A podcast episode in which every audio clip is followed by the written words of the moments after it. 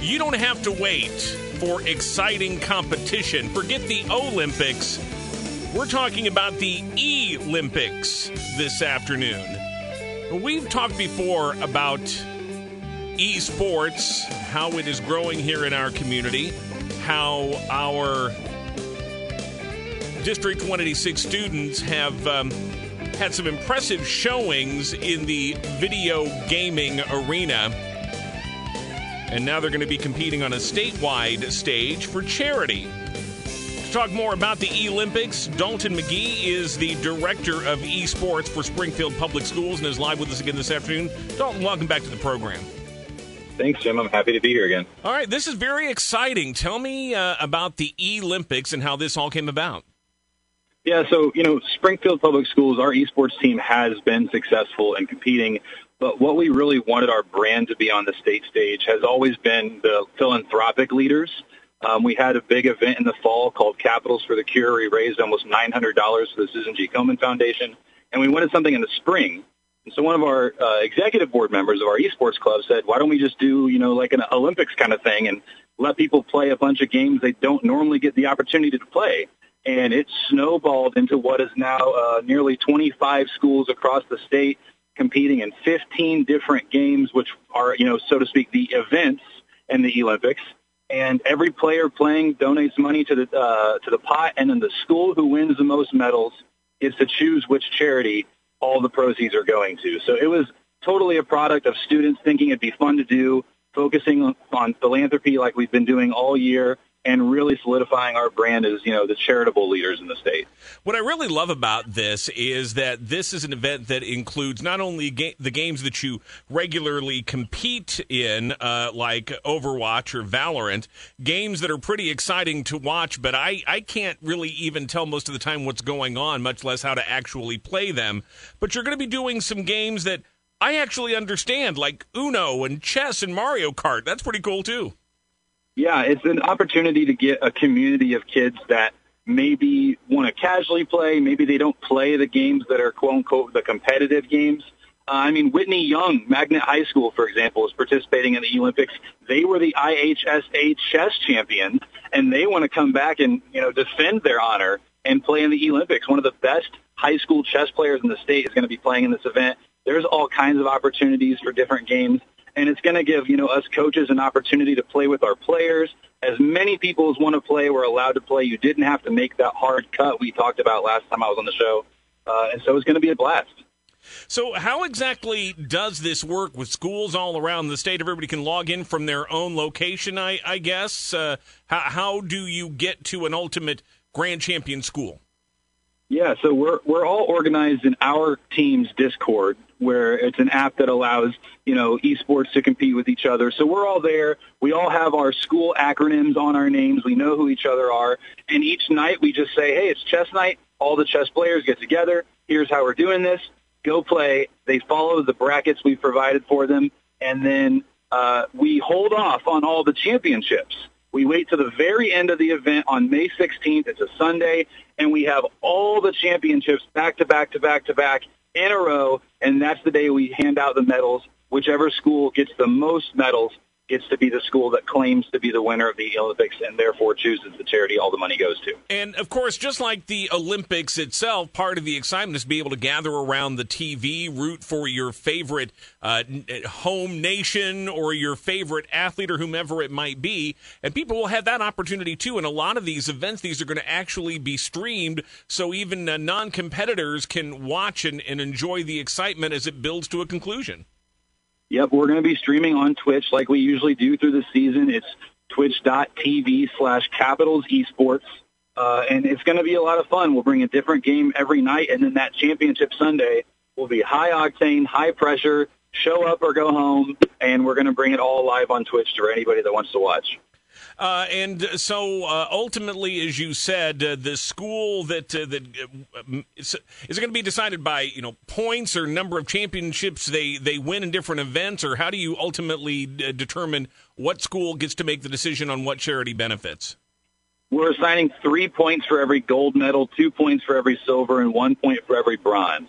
So uh, winning an event does carry more weight than getting second And at the end of the day, whoever has accrued the most points, uh, that will be our winner. If they do it by winning a silver in every event, so be it. But they showed up across the board, so that's how we're going to do it. And, and Springfield's hoping to, you know, hold our own turf here. We have kids that are good and coaches that are good, for that matter, across all 15 games being played. Uh, and we want to win our event too. So we're going to go and try to take that. Yeah, tell me a bit about the uh, the, the Capitals uh, esports season. Uh, you had some players with some really great showings this year. Yeah, our Overwatch team finished third in state. Our Rocket League team had a winning season. Our Valorant team got fifth in state. We sent one of our Smash players to state. We had uh, third in Fortnite, and uh, League of Legends had a really fun season as well. So across the board, you know, we are consistently irritating. We had, didn't get a first place this year, but we were always there at the end. We were always playing tough. Uh, and, and our players are proud of their performance because, you know, at least this year for sure, we wanted to be known for that charity and for being successful. Uh, but it was a fun season competitively. And this also is an opportunity, this event for our kids and kids across the state to sort of blow off steam, celebrate the year. We got through a really tough year with COVID being one of the only sports that was, you know, able to continue with some normalcy. Uh, and now the kids get to sort of celebrate that accomplishment with this. If this is successful as you envision, uh, number one, I'm assuming then this becomes an annual sort of a thing. Is that the plan? Yeah, we're planning on every fall having Capitals for the Cure for Susan G. Komen, and every spring having the Olympics for whatever charity ends up winning. Uh, we we want to have those every every semester. It gives our club, you know, outside of our competitive team, we have a club across all three high schools. We have an executive board of students that run that, and we want to give them something to always be working on and have that experience doing philanthropy events, have that experience working with each other towards a common goal uh, that you see a lot in college. We want to offer, offer that opportunity to them here. So the plan is that this happens every year. It continues to grow. It becomes a big thing that people are really invested in and always look forward to uh, and we continue to be the school that puts it on. Is there any chance of also adapting this for non-school age people? Because you know I don't have a ton of athletic style trophies on my mantle, uh, but I can I might be able to take one in Uno if I had the chance to compete in something like this. Could we maybe adapt this for the public at large? You know what? I love sort of the guiding principle of can we do that? Why not? You know, this year we we, we didn't bite off more than we needed to chew this year, but in the future, do we offer to middle schoolers? Do we offer it to parents of high schoolers? Do we offer it, you know, maybe a parent of coach might need to be allowed in there for Uno in your case. Here we go. You know, That's right.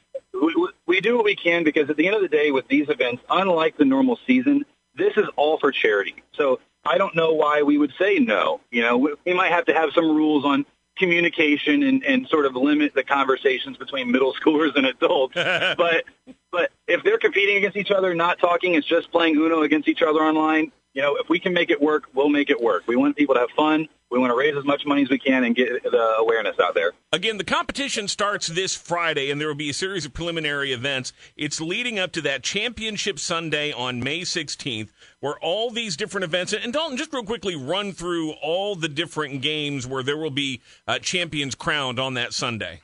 Okay, you're, I'm going to do this from memory, and I'm going to try. So we're going to do Rocket League, Overwatch, Super Smash Brothers, Valorant, Minecraft, League of Legends, um, Oh boy, we've got Pokemon trading card game, Pokemon Showdown, chess, Uno, Among Us.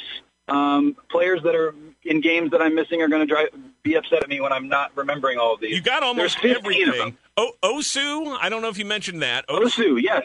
Osu and, is a game where they like move along with the rhythm and have to accurately hit spots on the screen. Oh uh, wow, that's fun. Yeah, uh, and there, Rainbow Six, Rainbow Six Siege.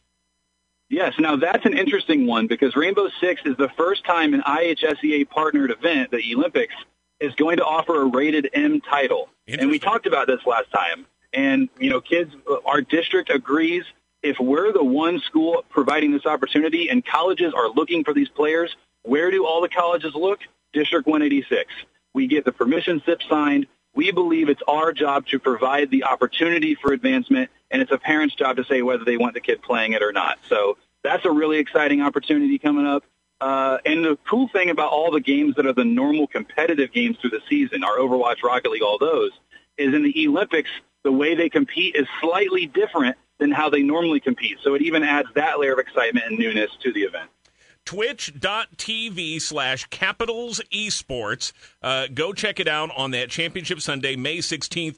Dalton McGhiey is director of esports in District 186. Best of luck to you, to all of our Springfield Capitals who are competing in this event, and, and to everybody, because again, it is all for charity and it's a very exciting event. Thanks for sharing the details with us this afternoon, Dalton. We appreciate it. Thanks for having me, Jim.